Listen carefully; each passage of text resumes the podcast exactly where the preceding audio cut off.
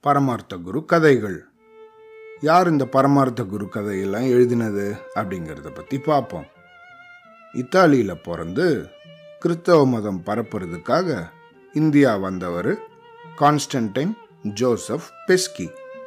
இவர் இந்தியா வந்ததுக்கப்புறம் தமிழ் மொழியை நல்லா கற்று வீரமாமுனிவர் அப்படிங்கிற பேரில் தமிழில் நிறைய உரைநடைகளை கிறிஸ்தவ மத போதனைகளை கொண்ட நூல்களை வெளியிட்டிருக்கார்.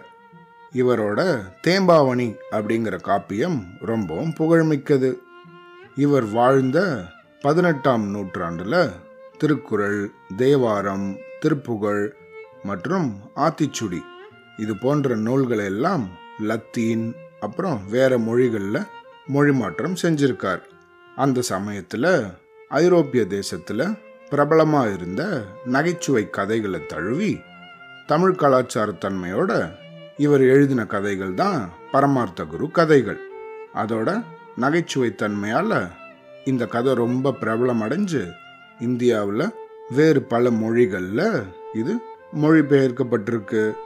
பரமார்த்த குரு கதைகள் அப்படிங்கிறது வீரமாமுனிவரால் எழுதப்பட்டது. தமிழில் முதல் முதல்ல வெளிவந்த ஒரு நகைச்சுவை இலக்கியம் இதுதான் வெகுளியான ஒரு குரு. அவர்தான் பரமார்த்த குரு.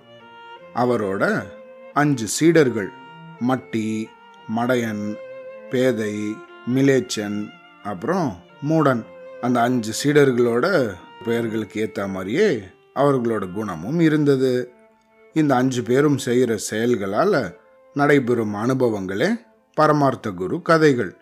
இந்த கதைகள் நகைச்சுவை ததும்ப நடைபெறுறது. அந்த கதைகள் தான் நம்ம கேட்டுன்னு இருக்கோம்